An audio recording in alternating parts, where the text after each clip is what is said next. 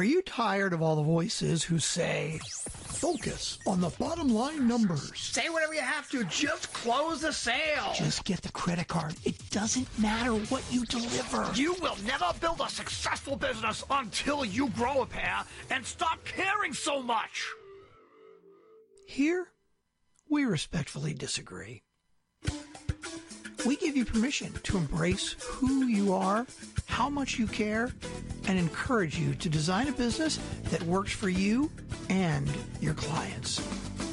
Welcome to the Art of Giving a Damn, the podcast that proves with every single episode that you can create a profitable business doing what you're passionate about and making a positive difference in the world. So we're all busy, we're working moms, we all have our children, and we all are walking around with the guilt that our children don't feel our love enough because we're so busy telling them what they're not doing right and how they should sit up straight and, do their homework before they go out to play and love their little brothers and never fight. So I created a free download, which is just one page, and it takes 60 seconds, and it's divided into 3 steps that are clear for any mother. And I know that we all have 60 seconds a day, as busy as we are, and as, out of the house, many hours out of the house as we can be in, and whatever we're contending with. So in your 60 seconds, when you download the 1 Minute Mother, you will now know the 3 steps that it takes to create a loving memory. And I find that when we put loving memories into the memory bank, on the love bank between mother and child, that sets the foundation for any kind of parenting and requests and demands that we have down the road. And it's something that once we get used to and we know how to do, I say we have confidence when we have confidence. So when you know how to, you will. So if you go to the Mommy Guilt Expert and you download the free gift, you will have immediately in your hands the 1 Minute Mother, where you will go through step 1, 2, and 3, which works on any age and any stage child, from when you're holding them in your arms until you have to call them up from outside when it gets dark, when they didn't even want to come in and do homework and eat dinner. And that's for all of us, no matter what our profession is, no matter what age our children are. And you're the one that's going to fill in the blanks to love your child and create a memory that will last a lifetime. I think that working moms who need to streamline their parenting and their skills at work are going to feel so at home in my GPS method, because all you have to know is the colors of the traffic light, and I explain everything. Green, love, go. Red, authority, no.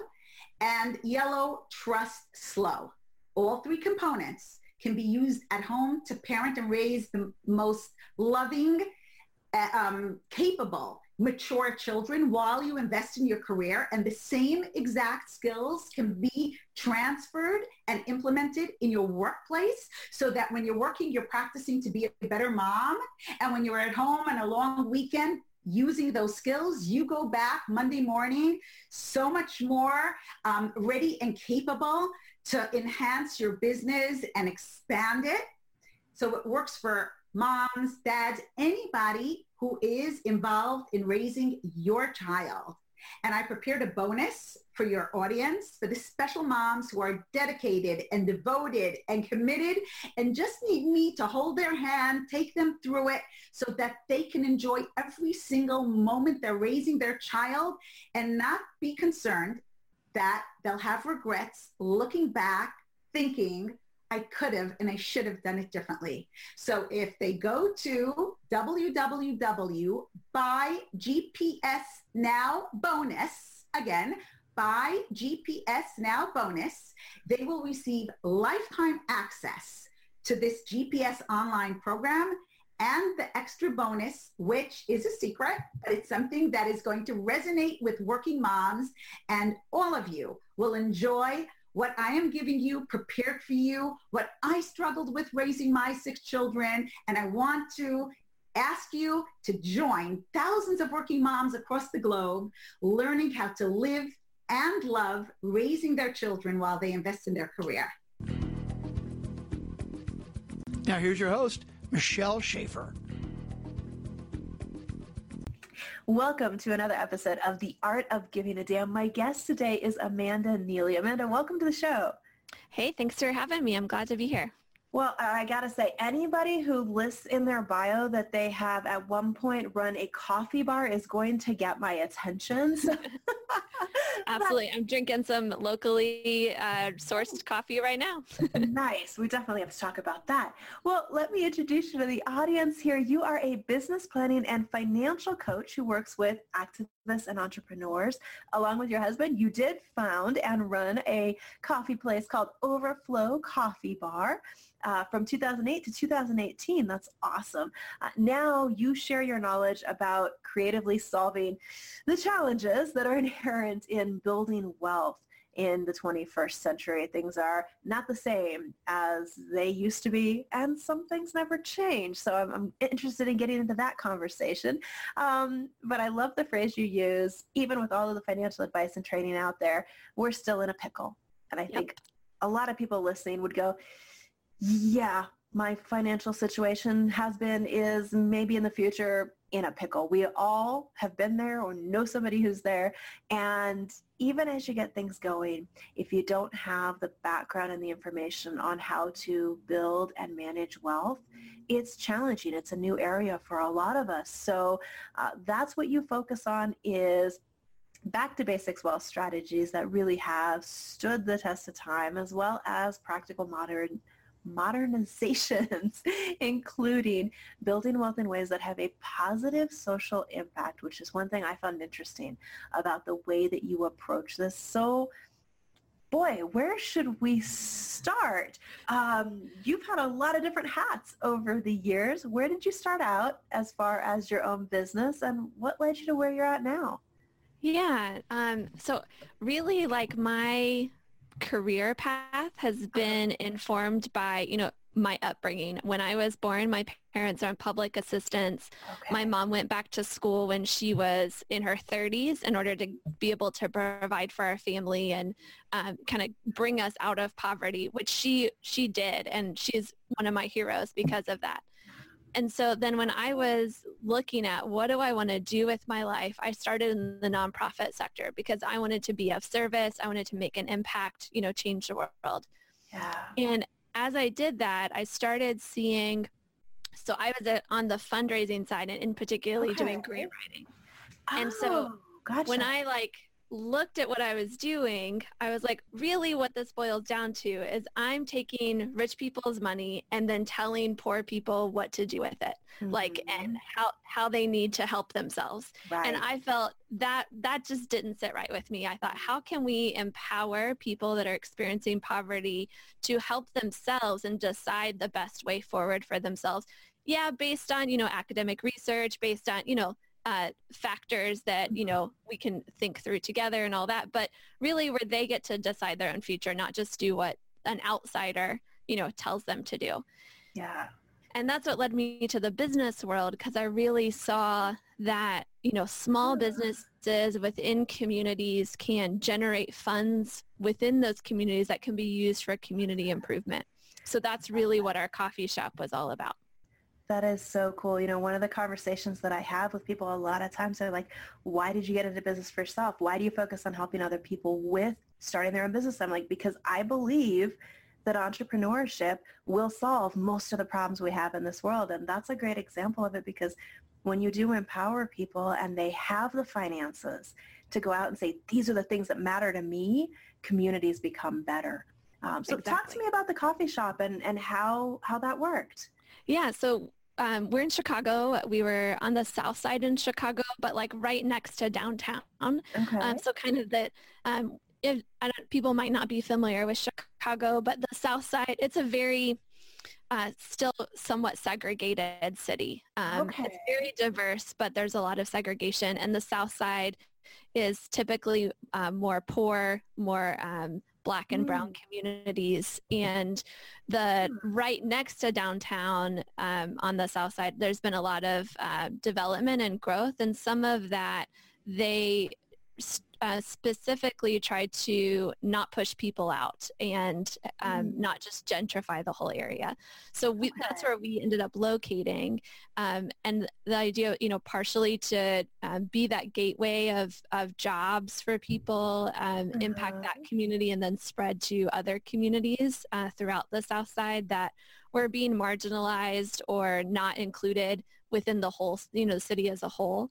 Mm-hmm. And I learned so much through those 10 years from writing the business plan to when we sold it. And we actually ended up selling it to a nonprofit that specifically trains Black and Brown entrepreneurs. And it has an incubator program and a co-working space to help them.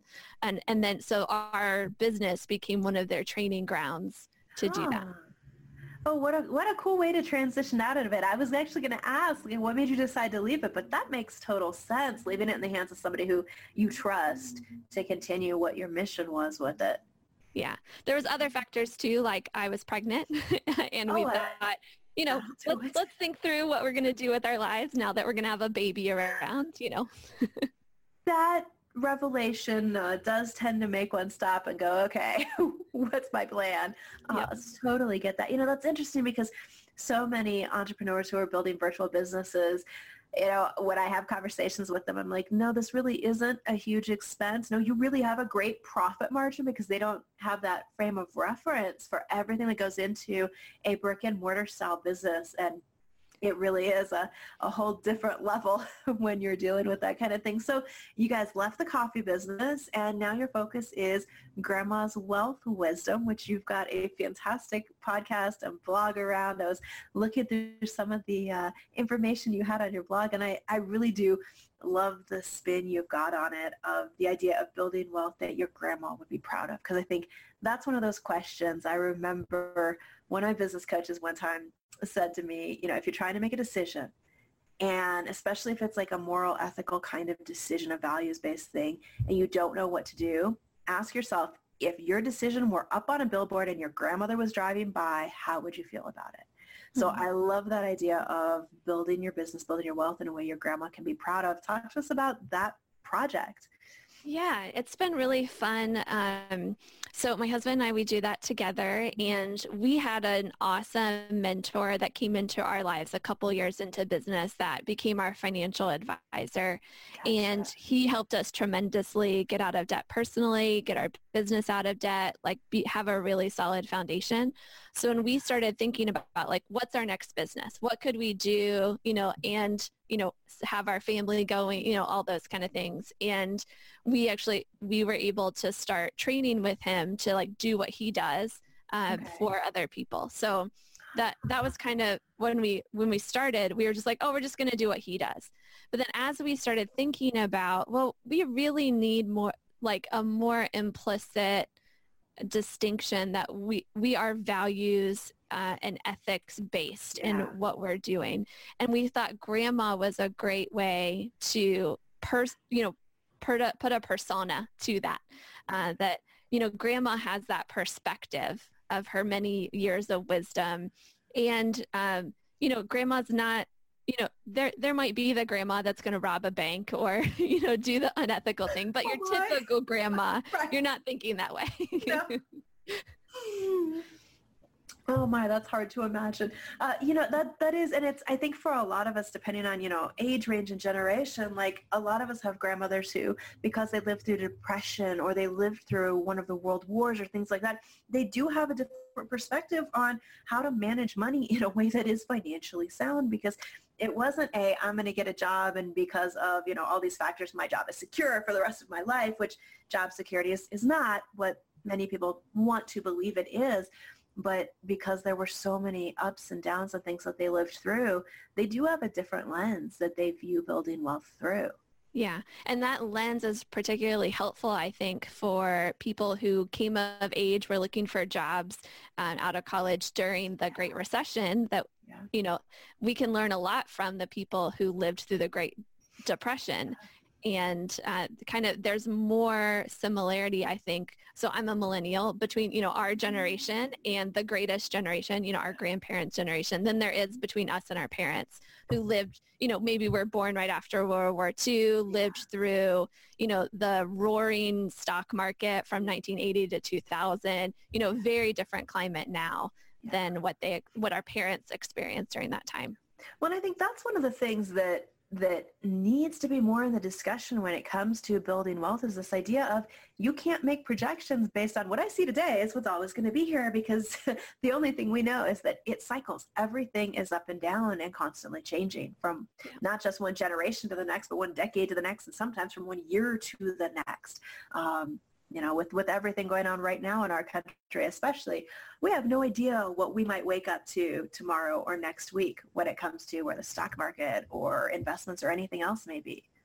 Yeah, for sure. And one of the things I've been thinking about as we, you know, named our new endeavor, Grandma's Wealth Wisdom, is how we define wealth. And of course, there's, you know, monetary wealth, but there's also relational and health, you know, health and all those things that really go into wealth. But I think Grandma would define wealth as financial security, that like she knows, you know, what she's going to have tomorrow, regardless of, you know, the person that made a decision on the stock market, you know. Right. And that, you know, that factor, you know, that of the financial security being knowing your money's safe, at least a portion of it, and then, you know, risk where you want, you know, but having that safety set aside first. That's really where we specialize. We call ourselves safe money experts. You know, there's plenty of people out there that will gladly put your money to risk. Oh, yes, there are. Yeah, that's easy to find. So a question for you, you know, for entrepreneurs who are at a place in their business where they are starting to look at not just, you know, survival day to day or month to month, but, you know, they've got basics covered. They know they're starting to be in a position where they are building wealth. What would you advise them to do as a few first steps for putting that safe foundation in place? Yeah, so a big thing that people start to think about is retirement planning. You know, as an entrepreneur, you're not going to necessarily have an employer that's matching a 401k contribution or anything like that. But you also get to make 100% of the decision of how you're going to save for retirement. It's entirely within your hands, which is kind of scary, but also hopefully empowering. Yeah, both of those things, definitely. Yeah. But at the same time, you know, between now and when you retire, whether that's in 10 years or 30 years, there's going to be things that happen in your business that you don't want to lock up your money in a prison that might give you a 10% penalty if you want to access it, to use it to grow your business or to go through it if you go through an emergency within your business or personally. So we like to look at both the short term and medium-term needs, as well as that long-term retirement, and kind of figure out a way to balance those things, save for retirement in a vehicle that's going to keep your money accessible to you so you can use it between now and then. And maybe it's not for your business, maybe it's for a kid's college, or maybe it's to buy your first home, or, you know, and then also balance that with paying off debt. Maybe there's strategies for paying off debt that aren't going to sacrifice your retirement long-term. We like to like think through all those things in a holistic approach and put together a strategy that's looking at not just the long-term, not just the short-term, but the whole picture. That makes a lot of sense, because the last thing you want to do is lock money up where it's not available for other needs that may come up in your business or your family life. So you brought up the idea of debt, and I know that's one thing that everybody has a different opinion on. I would love to hear yours. Do you see debt as something that should be avoided, period, never okay, or something that people should use strategically to grow their business? Where do you come down on that debate? Yeah. So is it okay if we do a little fun exercise? Sure. Okay. So let's say you have $100,000 and just, you know, like equity in a home. Let's just use that as an example. And you could take out a mortgage. Let's say that mortgage is like 4.5% interest on that $100,000. And then let's say you took that out, that equity within your home, that 100,000, and instead you put it into a vehicle that was going to pay you 3.5% in interest. Do you think that's a smart decision? Well, if I remember my math correctly, it seems like you'd be losing 1%. Exactly. Yes. Okay. So at the beginning you would, right? Okay. So then over time you start making your payments on your mortgage, and that the first year you pay 4.5% on that $100,000 in interest. So you're paying like $4,500. But as you make those payments, your mortgage amount's going to go down. Right. So then that 4.5% goes down as well, right? Mm-hmm. What happens with the other account if you've got $100,000 there that's gaining 3.5% interest? Right. So it would be growing. Yeah. Instead of going down. That first year you'd get $3,500, right? So you'd have $103,500. How much do you get the second year? That's going to require a calculator. More. Right. Yeah. Yeah. So that's not saying that that's what anybody should do, but mm-hmm. that's the kind of thinking that sometimes we like to play with. So mm-hmm. if you knew that 3.5% was going to be there over the next 30 years and you'd pay off that $100,000 mortgage payment in 20 years, that might make sense. But you also wouldn't want to risk that $100,000 on a roulette wheel, Don't take it to Vegas. No. Right. The same, like maybe you wouldn't want to put it in the stock market because you don't really know what's going to happen with it over time. But what if you could find a vehicle that would guarantee you that increase and maybe, see that compounding effect every year? Then maybe the debt makes sense to take out that debt and go after it. But at the same time, if that would stress you out, if that, wouldn't feel good, to have that debt, then maybe you don't do it. But if you can live with, I could cash out that, that money that's growing and pay off the mortgage at any time, then I'm not really in debt, then maybe you'd feel okay with that. That's the kind of thing we like to explore with people as they're deciding, do I pay off debt or do I go a different route? Yeah, that makes sense, really looking at the holistic view of the balance sheet and what are your assets and what are the other pieces there. So that's an interesting answer. Thank you. I'm sure you get that question all the time, but I know it's one that like every financial advisor out there seems to have a different take on it.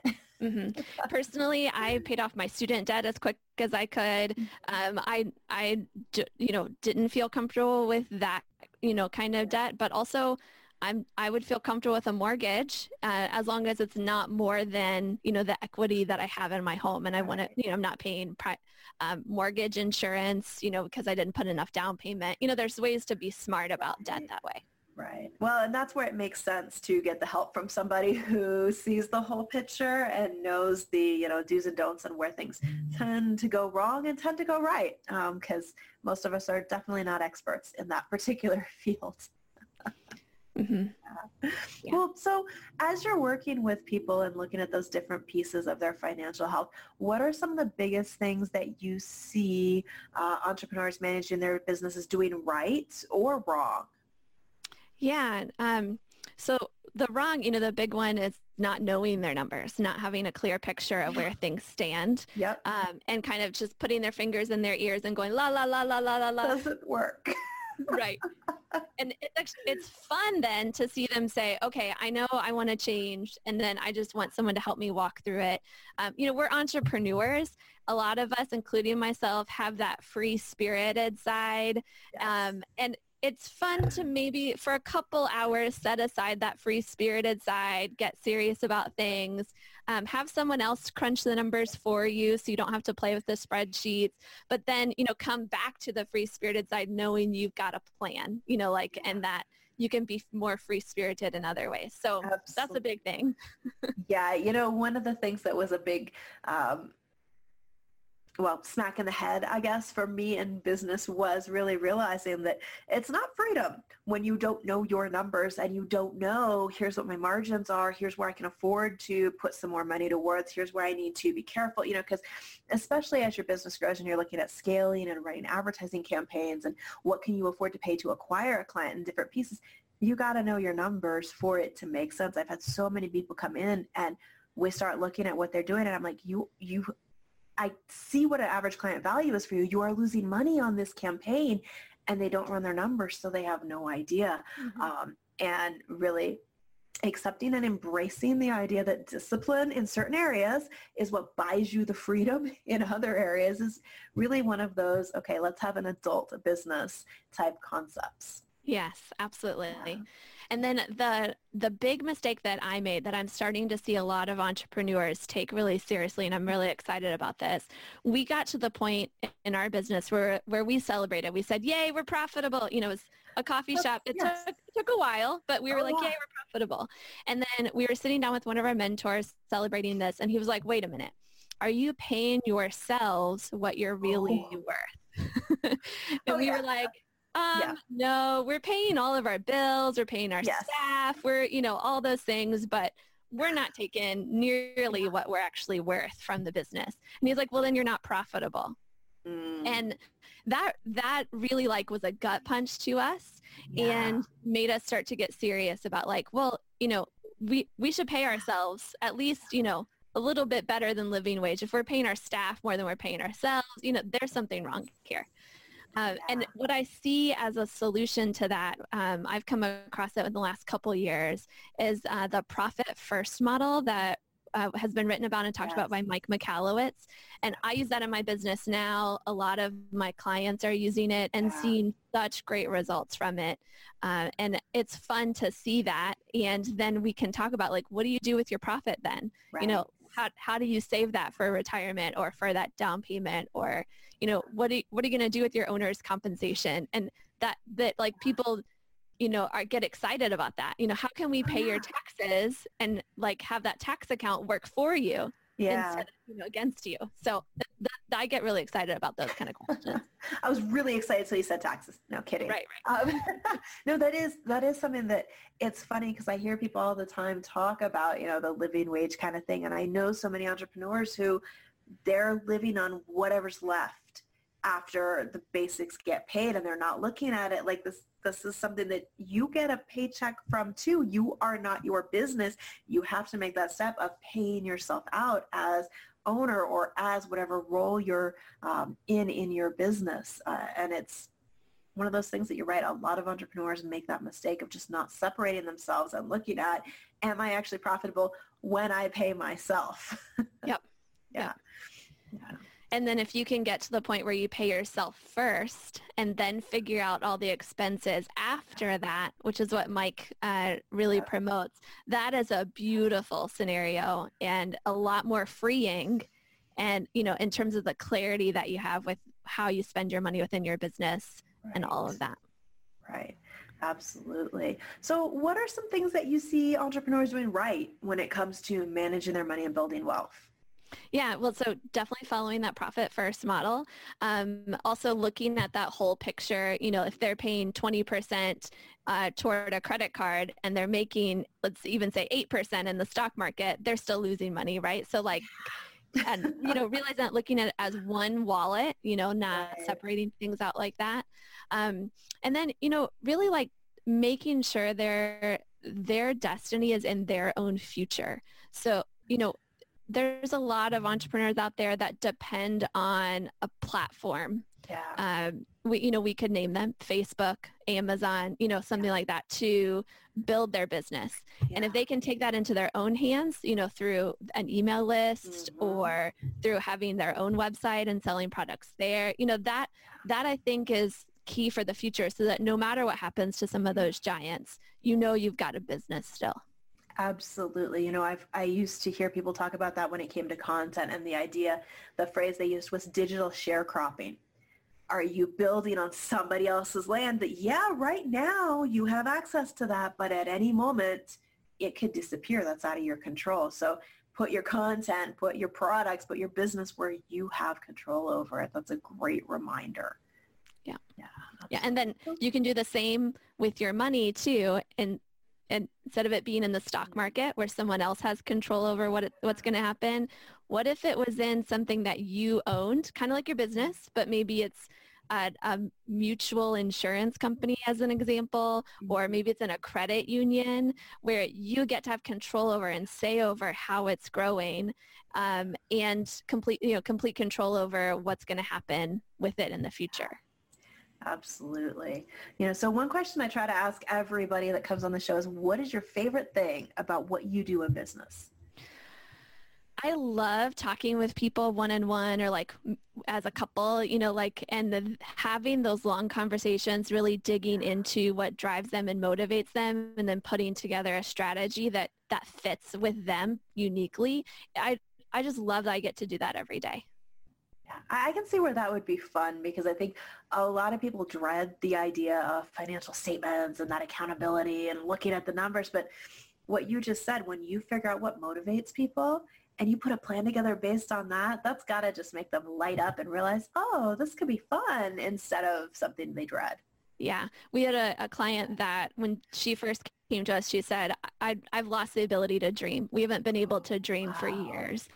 And then by the time, you know, the strategy was in place, had started working, she was in a store and saw a binder that had a big, you know, dream big written across it. Mm-hmm. And that was just her aha moment. She's like, I can do this now. And she got that. And that's where she's writing her dreams and recording like those things that she wants to go after in her life. And just see that happen for people, that just, I can die happy now, you know? Love that. That's awesome. All right. Well, for everybody listening, you can connect with Amanda, find out more about what she's up to, have maybe that one-on-one conversation with somebody who can help you take a look at the bigger picture at grandmaswealthwisdom.com. Or if you're listening to this on iTunes, Stitcher, anywhere podcasts are, just type Grandma's Wealth Wisdom in the search bar. You can find her podcast that way. And, take a listen. It might just be something that would help you to look at wealth and look at your finances in personal as well as business a little bit differently, and figure out what's a plan that's going to get you excited and dreaming again. Amanda, thank you so much for your time today. Thanks for having me. This has been great. Absolutely. All right. For everybody listening, please rate, review, like, subscribe, wherever you're at. Leave me some feedback. Let me know what you loved, or if you have a specific guest in mind you'd like to see. I'd love to know that too. And we will see you back again for another episode soon. Thanks for tuning in.